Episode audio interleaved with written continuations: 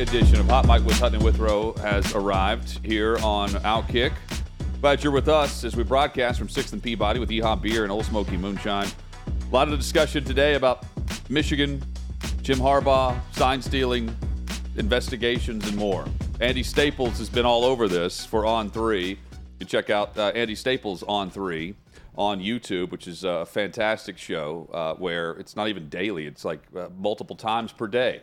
It's, it's hourly some days, Hour, depending sometimes. on the news yeah, cycle. Especially with this one.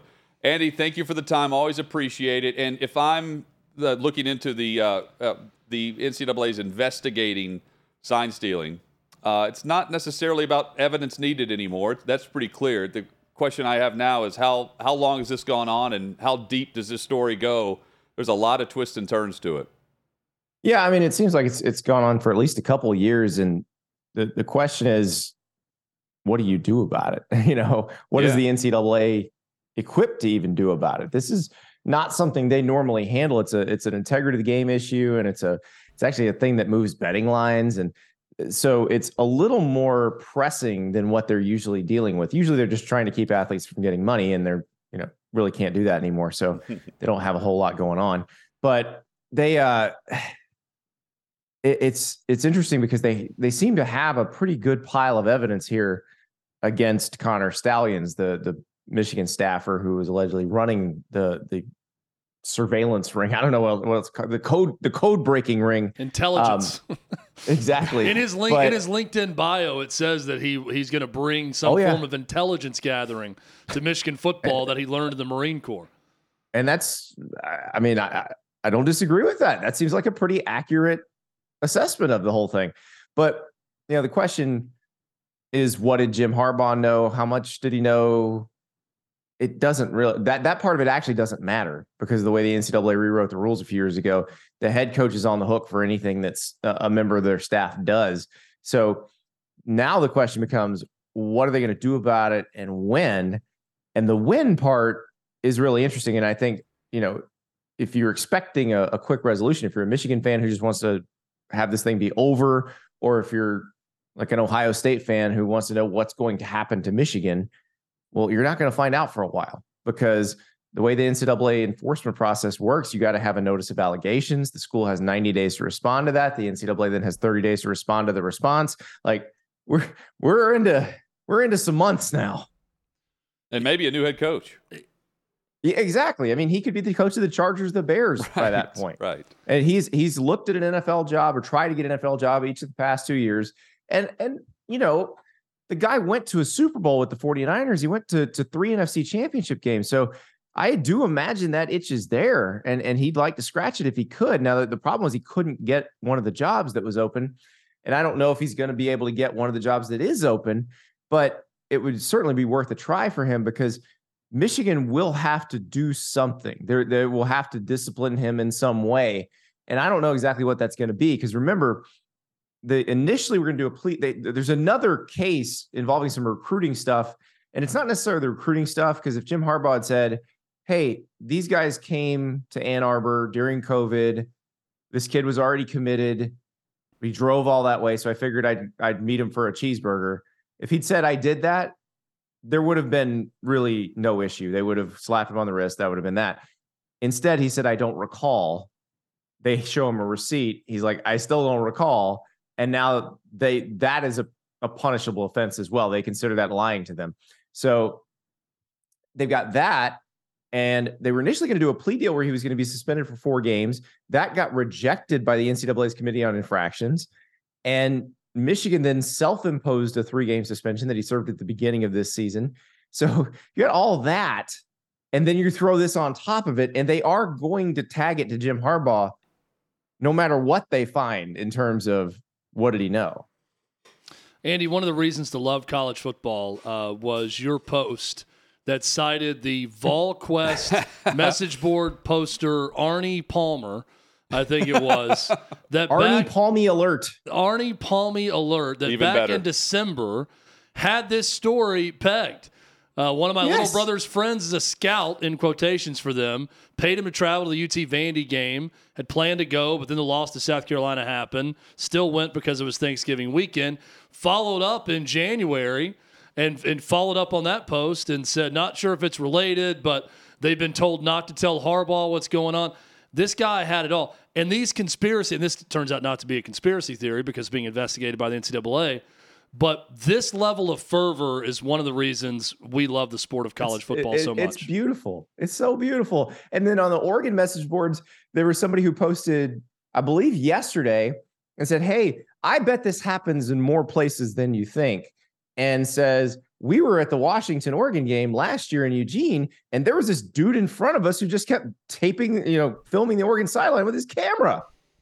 Like, this must be going on everywhere. Well, it turns out Connor Stalions bought the seat that guy was sitting in. Incredible. So, like it, and the guy had no idea. Like you just stumble upon this stuff, and and that's what the fact that this touches so many schools.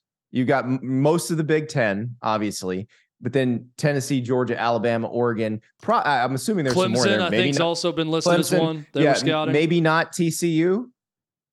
Yeah, maybe that's why they scored 51. But that's true. Fair enough on that know, it, yeah, yeah. It's but it's crazy because if you if you give these people on the message boards a reason to become detectives, they will. Yeah, the the best response, the first reply to that one post by a Tennessee fan was, "We're so back." Was the first response when Michigan was them, which was which was a great response. But I, will I'll ask it to you this way because you talk to a lot of coaches and obviously a lot of people around college football. To me, the one possible fallback from Michigan, which they, they haven't said anything yet and they're smart not to do so, but would be guys, do you think this isn't happening everywhere to some extent? That this is yeah, going everywhere, and when we can prove have, it here, here, and here, they, right? They can't prove it though, because it's it's this is not happening everywhere. So go, go into that because that was going to be the question I wanted to ask you. Is it happening to this extent anywhere no. else, or are people you're talking to saying absolutely not? No, I mean other coaches normally with stuff they'll be like, yeah, yeah, whatever, that happens. Now they're like, with this, they're like, what? They, they did what? Huh? Every coach tries to steal signs. Every program tries to steal signals within the game, or from the TV copy, or from the coach's copy. Every single one, no doubt. But are there people sending people to video sidelines at other places? No, not there's not a bunch of schools that are just sending people out to video sidelines. And it's pretty clear on the rule, right? There's no yeah. pleading ignorance here on, um, oh, we didn't know we couldn't do that. With a so, staffer, you can't do it. Yeah, but. with offsite, re, re, well, it doesn't matter scouting, if it's if you if you outsource the cheating, it's still cheating too. So so if you were paying someone else, even if it's a fan, it's cheating. Yeah, yeah, yeah. It's just uh, was it Todd Berry, I believe his name, uh, director of the American Football AFCA. Yeah, he's he's admitted that he would send a fan to games with a phone and then have it sit, sit back to him. He said, "Well, I never looked at it." But it's like what? like he yeah, on no, the record I, sure, on the record with that. I am sure it goes on, but it is not that widespread. It is not everybody doing it. What what do you think happens over the last four games here in the season with USC? Lincoln Riley, uh, he's hmm. uh, at home based on a, an illness, uh, doctor's order, orders. The last four games they've got Cal this week, but I mean it's a gauntlet to finish with Washington, rough, Oregon, yeah. and UCLA. I mean, two losses is just the start, isn't it? Yes, I, I mean, I, I have a hard time envisioning them beating Washington or Oregon. Maybe maybe they can beat one of them, but this was a team that was supposed to go to the playoff. This was a team that was supposed to win the Pac 12. This was a team that was supposed to compete for a national title. And it is essentially a worse version of last year's team. And that isn't what they signed up for. They, they signed up for Lincoln Riley coming and bringing them back to prominence quickly. And he brought Caleb Williams with him. Caleb Williams wins a Heisman. You assume everybody in the transfer portal wants to come play with Caleb Williams. And they did, they did get some good players out of the transfer portal, but they they have the same flaws they had last year with maybe a couple more. They, they you know there doesn't seem to be a Jordan Addison type receiver that can take over a game. Uh, they don't their their offensive line probably isn't as good as it was last year. Uh, defensive line is maybe a little bit better, but their defense in general as a whole is not that good because uh, Alex Grinch, the, the defensive coordinator, he's just he, he's not shown at Oklahoma or at USC that he's capable of putting a defense on the field that can tackle throughout the season. When you fire the offensive coordinator eight games into the season, you know things aren't going well, and that's usually the last stop before the head coach is the next to go. And that's what Sam Pittman did this week uh, with Dan Enos. Andy, do you feel like this is it, the way this thing is going for Sam Pittman at Arkansas, or is he getting another year? I feel like they're trying to give him as many chances as they can because they like the guy. But if it goes very badly through the end of the season, you know, if if FIU is the only other game they win this year and they finish three and nine, then they may make a change. But I think they like Sam Pittman and they're going to give him as many chances as they can. And I, this is why I always tell people that it doesn't matter how a coach treats people if he goes 12 and 0 or 0 and 12, because that will decide what happens. But it's in the middle there where that does matter. When somebody has to make a decision on you, if they like you, you might get one more chance. And that's what it seems like Sam Pittman's getting. And because he's very well liked there, they feel like he gets Arkansas. They just they can't have this. Check out Andy Staples with On Three and Andy Staples On Three, the podcast available. Uh, behind the scenes with uh, those in charge, are they as concerned with college football officiating as the, the the viewing public as the fans are with what we've seen? And I'm not specifically thinking of Tennessee, Alabama, but that certainly comes off a weekend where I'm asking yeah. the question. The it's, Iowa, the Iowa fair catch, bad. no fair catch it's play been bad, but and it's everywhere. Uh, they, is there a plan to get it better? No. The game's not slowing down. You have the same complaints in the NFL. People are always going to complain about the officials.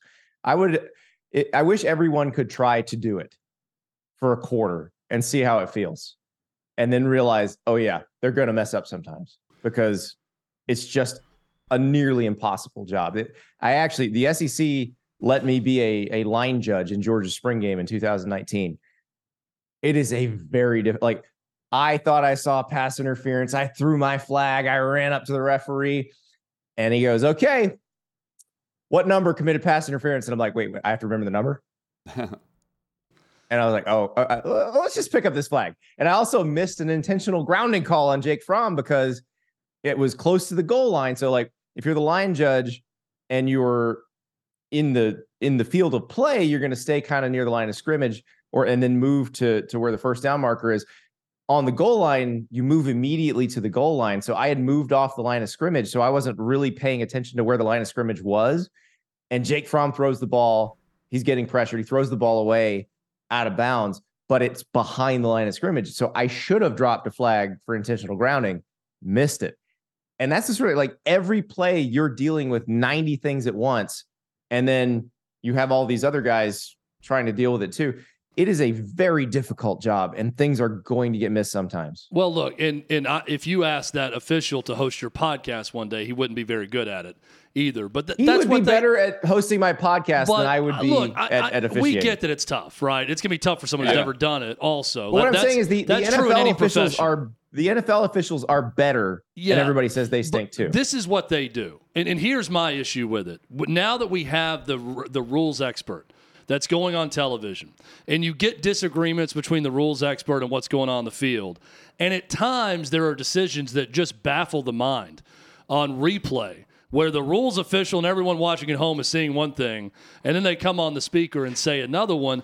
I think the issue that fans have more than anything, Andy, and you, you could speak to this, it's the silence from the leagues that, about it. Yeah. And, it's the lack of transparency. I really yeah. think if they came out and just said, you know, our crew missed this upon review you know, yeah. in this game. In one individual well, moment, I, I don't think NBA it would quiet everyone, but they, they would at least yeah. say, well, at least they owned it. At least I'm not crazy for thinking they so, missed that one.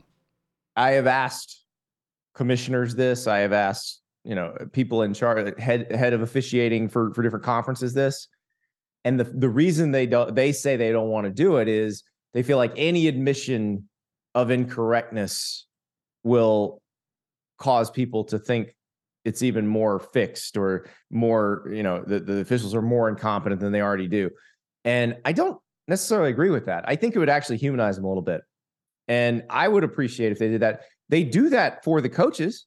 The coach in every league, the coach has a call with the head of the officiating federation that, that handles their league or has a, a, you know some back and forth where they'll send them some plays and the head of officiating will send stuff back or maybe send some plays to them and say hey Here's why we did this. Here's why we officiated it this way. A little transparency would go a long way as far as that goes. I, I, I agree with you there. I actually like the idea of if if you got a controversial call, instead of sending the pool reporter in to ask the question and they come out and deliver the one quote from the referee, referee should have to give a press conference, just like just like the coach did. Like the coach screws up, he's got to talk about it. Referee should have to do it too. Andy, we've got exactly one minute left here, so I'll be brief on the question. Uh, final year for the college football playoff at four teams. Which four teams right now do you trust the most to be there a month from now? Michigan and Georgia.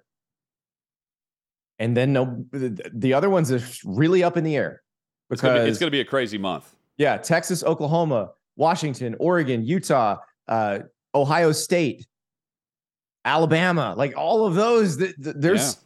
Somebody. Two of those are getting in, but I have no idea which two. It's a good answer. Yeah. I mean, my I, answer too right now. I can't wait. I can't wait for it. And even the teams that you're most confident in could fall. I mean, it's it's not yeah. inconceivable with Georgia. Oh, look, Georgia's next four games. That's a really tough stretch. Andy, Andy thank you, bud. Always great, man. Uh, loving the podcast. Keep up the great work, and thanks again for for joining our show. Appreciate it, guys. Thank yeah. you, Andy Staples. On three. Check out uh, the show and all the great coverage there with On Three Sports. Chad, coming up. Jerry Jones and Dak Prescott. Is Jerry on board with Dak being the future of the franchise? Some are questioning that. That's next.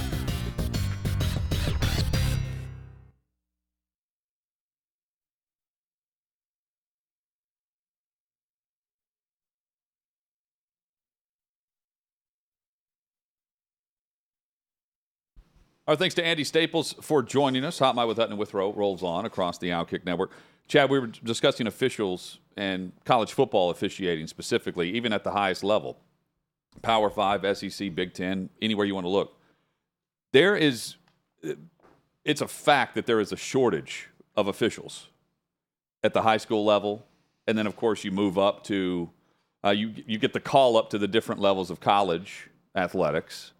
Um, and then you know, you've got crew members who are being evaluated in the national championship game, for instance, last year, that are being elevated and called up to the NFL.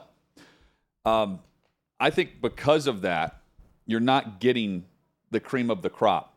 You're getting a, a less, like a, a, tier lower than what you would normally be selecting, because far fewer, uh, fewer and fewer uh, uh amounts of uh, candidates, let's say, are in the pool to choose from. Where now high school athletic associations are having to go on Thursday and Friday nights, where every school has well, to play on no... a Thursday once a year because they don't have enough officials. And there's uh, there there's got to be a, a there has to be a tier to where that uh, that affects every level at some point. Uh, well, yeah, and you mentioned the multiple nights of high school football now for that. Um, it's tough because who grows up and wants to be an official? I mean, in terms of goals, like, you know, I really want to be a football official. There's not a lot of people saying no. that. So it feels almost like public service work when you're doing it to go and officiate a game.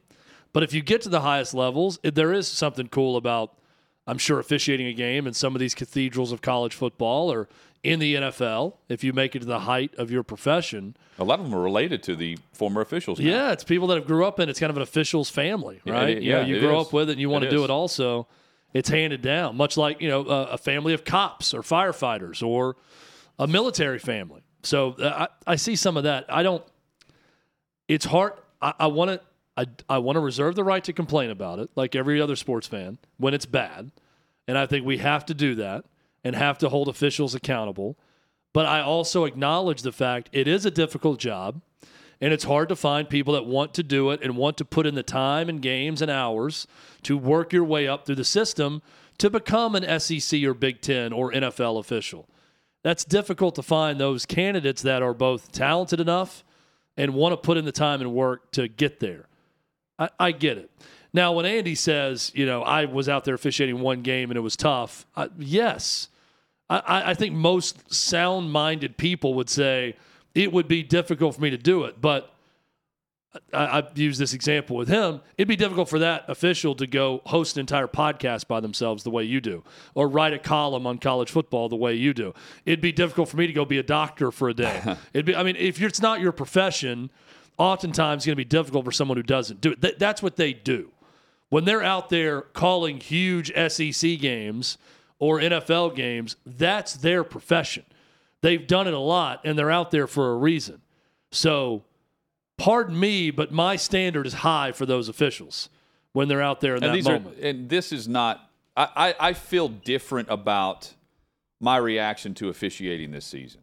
I don't know if you do, but uh, Chad, I, my, I'm thinking there are some obvious things that are being missed on a routine basis now, and it's not just it's not just because it's the I'm watching SEC. It's across the board. There's just some really bad, obvious, blatant calls that at least in the NFL, you can just get the buzz from upstairs in some cases and just quickly change change it to the right spot or the right call or whatever. Sometimes you have to go for review, whatever. Um, but yeah, the there are some some areas where it's just what what seems very routine is being missed, and I don't yeah, see a rush to I don't see a rush to address it, and that's that's concerning to me. And now I think it's it's it's heightened because you have the rules analysts, the former officials that are on, and they're disagreeing at times what's going on, or they're saying one thing and they're coming back upon review and saying the opposite, and then they kind of go back, go away again, mm, and it's back to the guys calling the. That, you're right, that does play a factor in it, but like the uncatchable, like even this past weekend in Indy, Well, over it's a the, bad sequence, uncatchable, and, and, it's not just that one game; it's happened a handful of times throughout the season, and you would think like you would be able to see you're watching for you're watching the play to see if there's any uh, penalty, any foul being uh, being on the defense, offense, whatever for the possible catch, possible interception, and it, if you don't see the football, that to me is uncatchable. Well, the Iowa game, you know, that wasn't a fair catch called for when he's pointing out the ball or telling his his his upbacks to get out of the way of it, and then he catches it off the bounce, and they go back upon review and say that he called for a fair catch, and they negate a game-winning punt return for a touchdown. Unacceptable. And sorry, Bama fans, but you can't convince me that one of the most penalized teams in the SEC win an entire football game without committing one penalty in play. They had a snap infraction all day. Not one hold, offense or defense, not one pass interference. Uh, there's there's video and photographic evidence of a guy getting horse collared on a hold uh, on a touchdown pass by Alabama. I get that calls like that are missed. I think what you want to see is consistency. And this is not claiming that every penalty Tennessee made was called in the game. We know one that wasn't, and others that were called that were legitimate penalties. But when it's that big of a discrepancy, you're going to have question marks. And when you can see things, you know, that were, speaking of uncatchable, you know, a defensive hold pass interference call yep. on Tennessee that kept a drive going that led to a touchdown that would have been a punt after that play that was thrown seven yards out of bounds, trying to get rid of the ball. It's things like that that drive fans crazy. And, and that's what's got to be cleaned up. I, I don't have as big of an issue. It's frustrating, but if there's a lot of ticky tack pass interference calls, at least call them on both teams to where now you know, oh, this crew is going to call that. This crew is going to call that. So by the fourth quarter, you're not surprised when that flag comes out. Just the consistency is a big issue with it. And sometimes it is consistently bad on one call, right? But you got to keep it up with both teams. So I, I don't I don't know what the answer is, Hutton, but I'm with you. It feels different right now in college football, the NFL, than it has in the past. Chad, consistency would be an issue for Dak Prescott and Jerry Jones definitely wants to see more consistency. He was uh, he was discussing the 49ers prior to the Cowboys matchup two weeks ago, now three, two and a half weeks ago, um, and said that they're the most likely team to represent the NFC in the Super Bowl. And that was before the beatdown took place. He then, uh, to The Athletic, had a quote uh, following Minnesota's victory over San Francisco said, I would have liked to play better against the 49ers. You see a team step up and play like Minnesota did, and their quarterback did, they can be had, the 49ers. Well, if you go back and look at the stat line for Dak Prescott against the 49ers for the Cowboys, it's not impressive at all. Three picks, barely, what, 150, 160 yards passing in this game. He completed less than 60% of his throws. And then we see what Cousins did, where he kept the Vikings offense on the field. The points aren't all that impressive. What is, though, is the number of first downs and some big moments in big throws where he throws for well over 300 yards in that game. Uh, Addison goes off as a takeaway on a possible pick, runs it in for a score right before halftime. They made the big plays. The question is is Prescott set up to do that within this Cowboys offense? Jerry's admitted he's not putting up a, a, a big run at the trade deadline for players.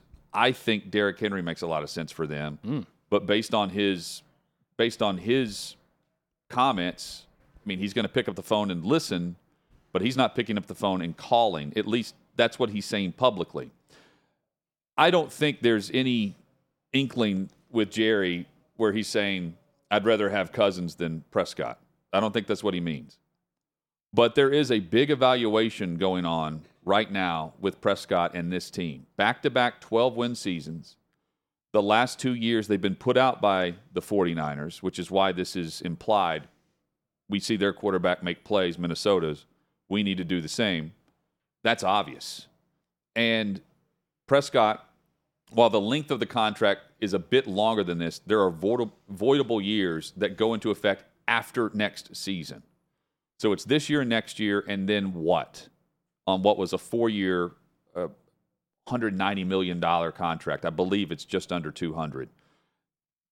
They need to figure out are we extending? Are we restructuring? Are we waiting this out with Dak, who's going to be 31 next year in the final year of the contract before you can void out some money? I I'm still indifferent on him, and because I am, I'm not on board with Prescott taking Dallas and the Cowboys to the Super Bowl that Jerry wants to see as he doesn't get younger by the day. What do you think? Uh, I way too inconsistent. The statement you made about if you're indifferent on him at this point and all the time he's had with Dallas in that offense, at some point you have to admit it. Then the indifference is your answer. The indifference means, yeah, you could do a lot worse than Dak Prescott, but it's also the admission that you can do a heck of a lot better than Dak Prescott. And he's probably not the answer to win a Super Bowl for the Dallas Cowboys because that is the goal. That is Jerry Jones' goal every year, and especially with the clock ticking, and it's been a long time since their last title. If you're indifferent and you think you don't have an answer on Dak Prescott, there's your answer at this point in his career. So they're going to be moving on at some point from him. Um, the question is then who is the next Dallas Cowboys quarterback? I, don't hate Dak Prescott. I think he's a good NFL quarterback, but he's not top tier. He's not upper echelon. And he's not a guy that you're going to circle every year and say, you got a shot with him. You got a shot with Joe Burrow. You got a shot with Patrick Mahomes. You got a shot with Josh Allen. I can keep going on. Lamar Jackson. You're going to have a shot with these guys. We thought that about Deshaun Watson, and that changed. With Dak Prescott, I'm not putting him in that list of top quarterbacks. Yeah year in year out. He's on the outside looking in to that group, and I don't I don't see that changing anytime soon. Well, and the thing is, you have to ask yourself, okay, uh, we've got a shot with Prescott because many would say get to the tournament, get to the playoffs, and then you have a shot. But I look at it as what who do you trust over a four game span to get you there and win in different ways? Who's not going to lose you the game? And while Prescott only has four picks this season, that's good considering what we saw him tied for the lead in interceptions a year ago. Um, we and that was in 12 games played, by the way. We also only see six six touchdown passes, and this is a good Dallas team. They everyone wants to rip on Jerry Jones for also being the GM.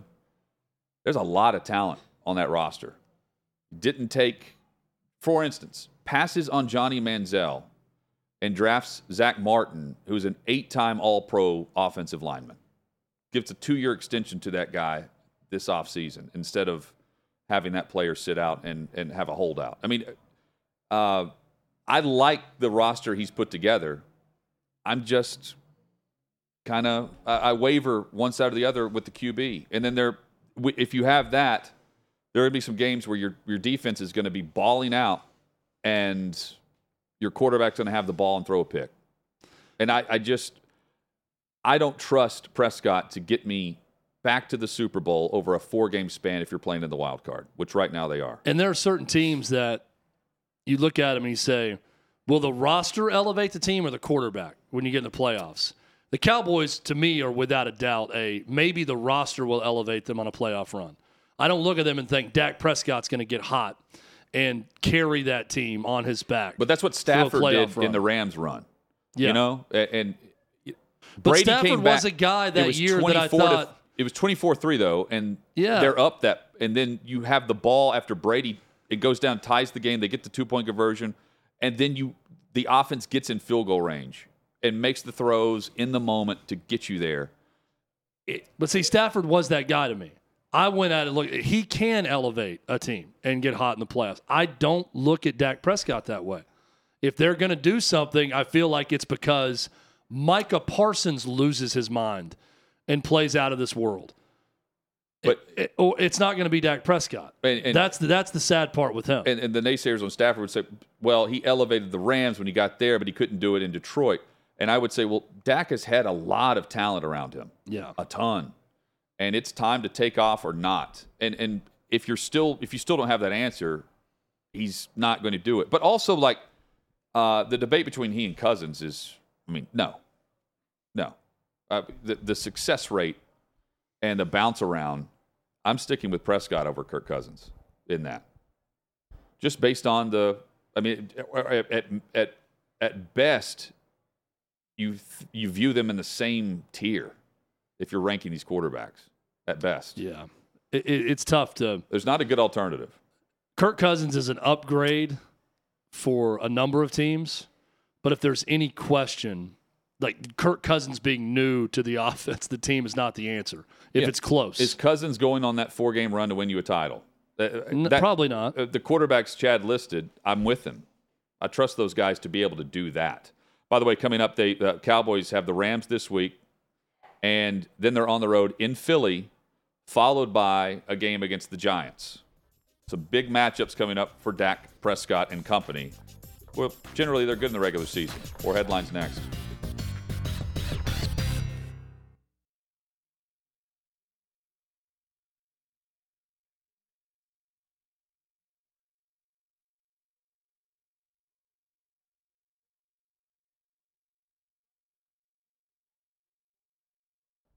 Been a fast show today.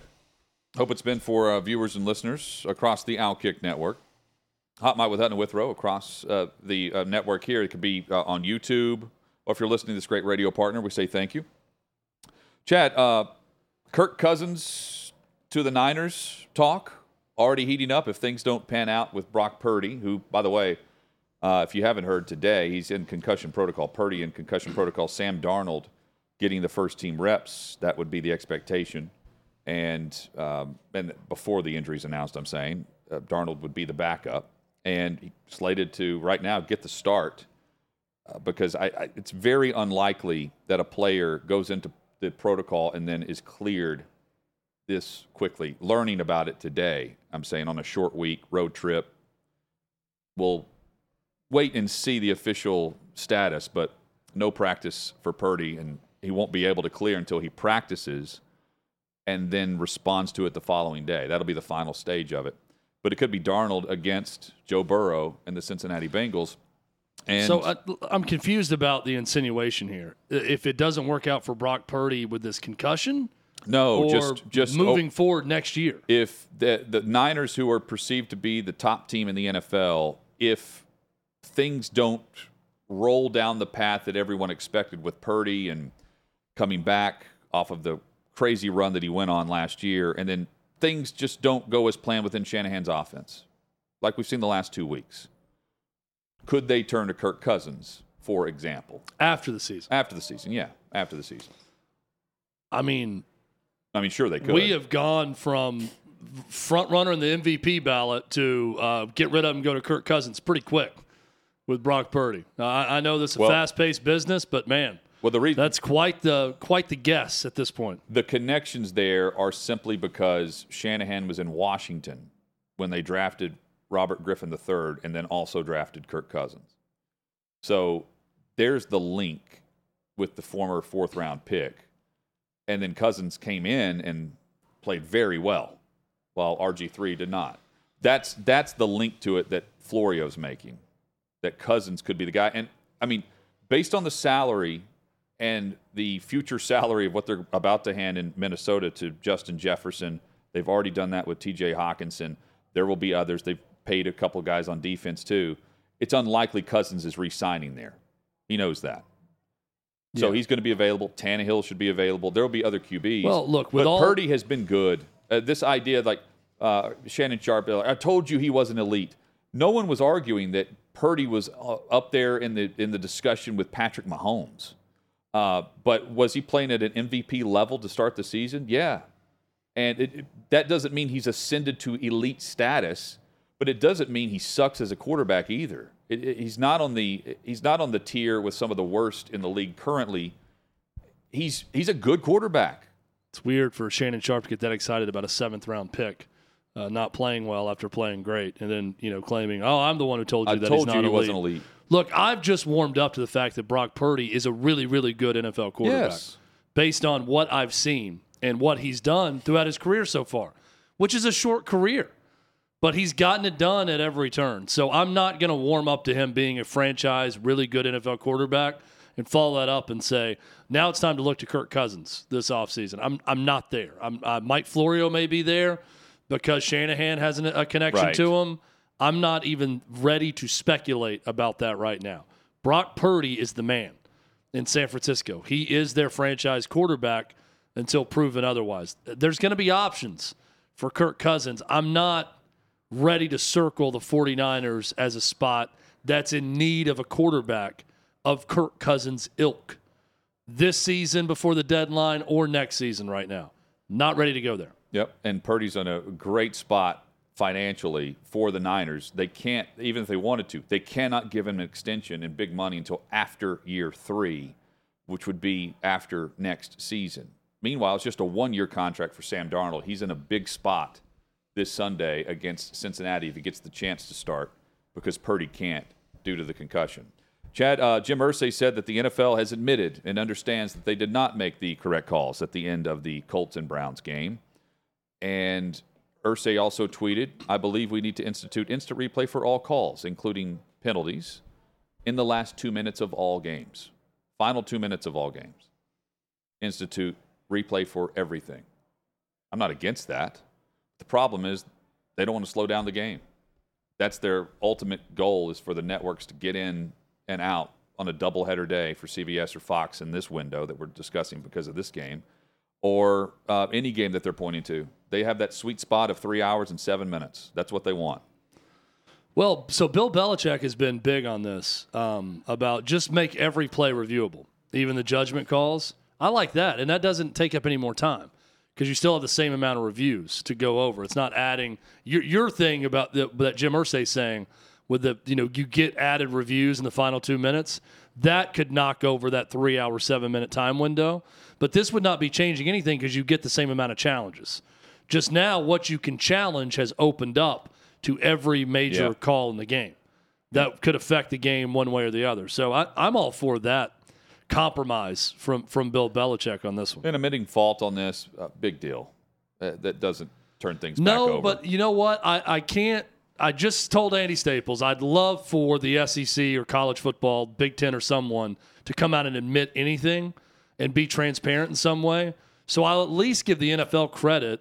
They didn't do it publicly. They, they told Jim Irsay this, right? Yeah, and Irsay's tweeting it because and now he's public. saying it. So I don't know how transparent it. that is, but – yeah, there's no solace in losing a game for these calls.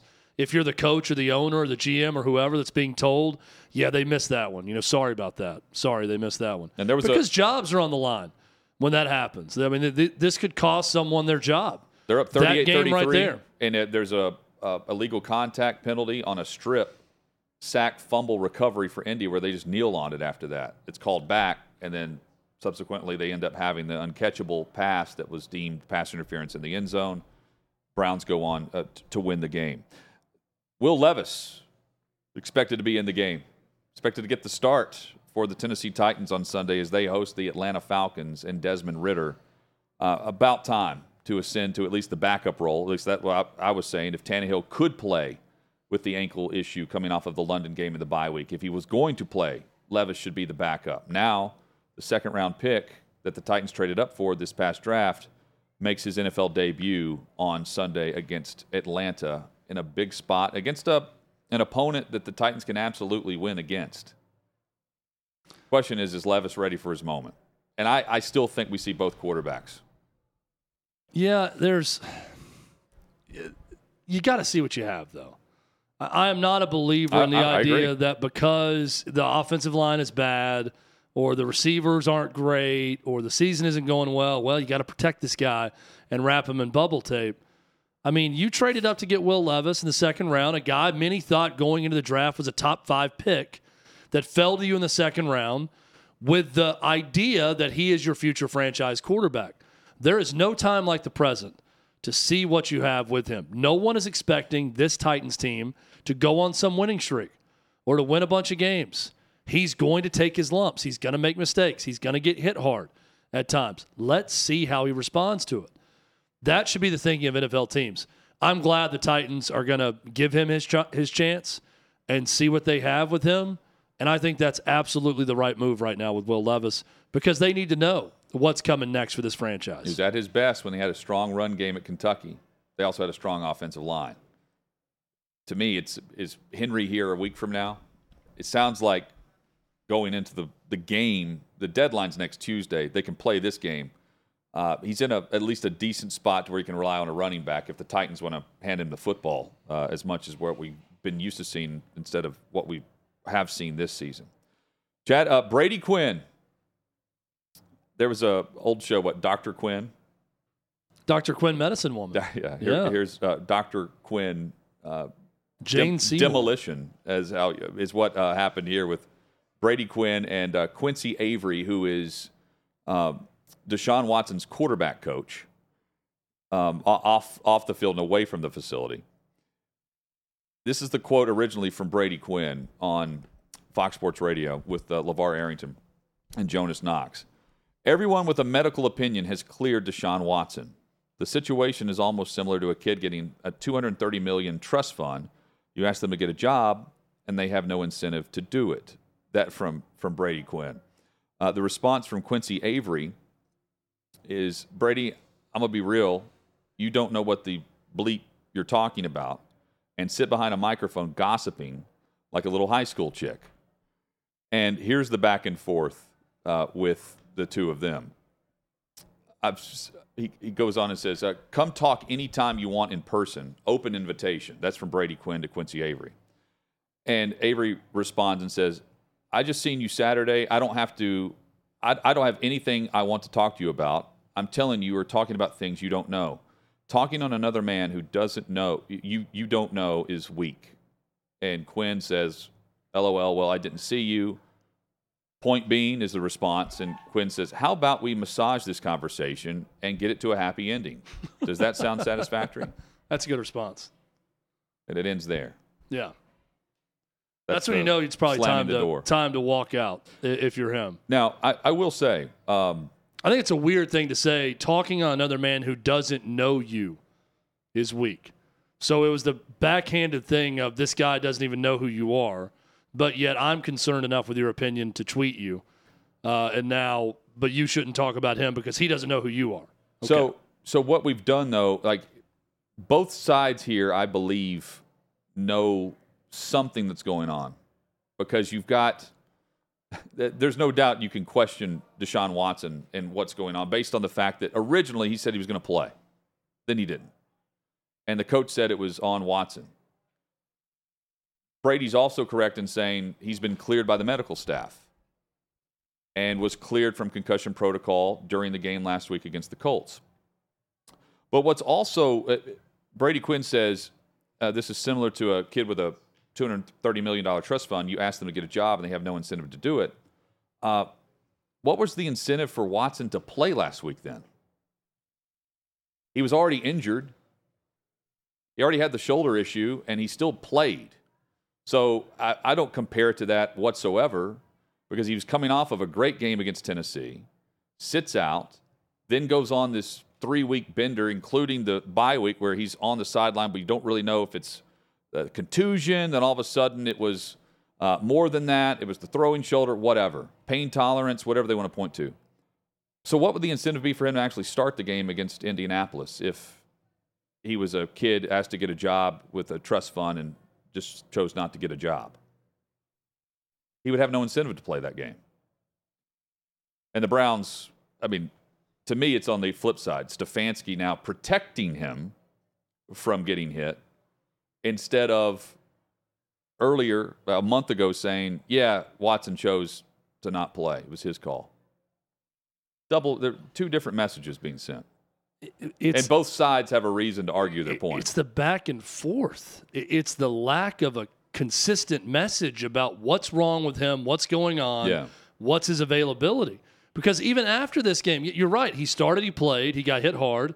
His head hit the turf. They evaluated him for concussion. He got cleared of it. He could have gone back in. Stefanski falls on the sword, said that was my decision.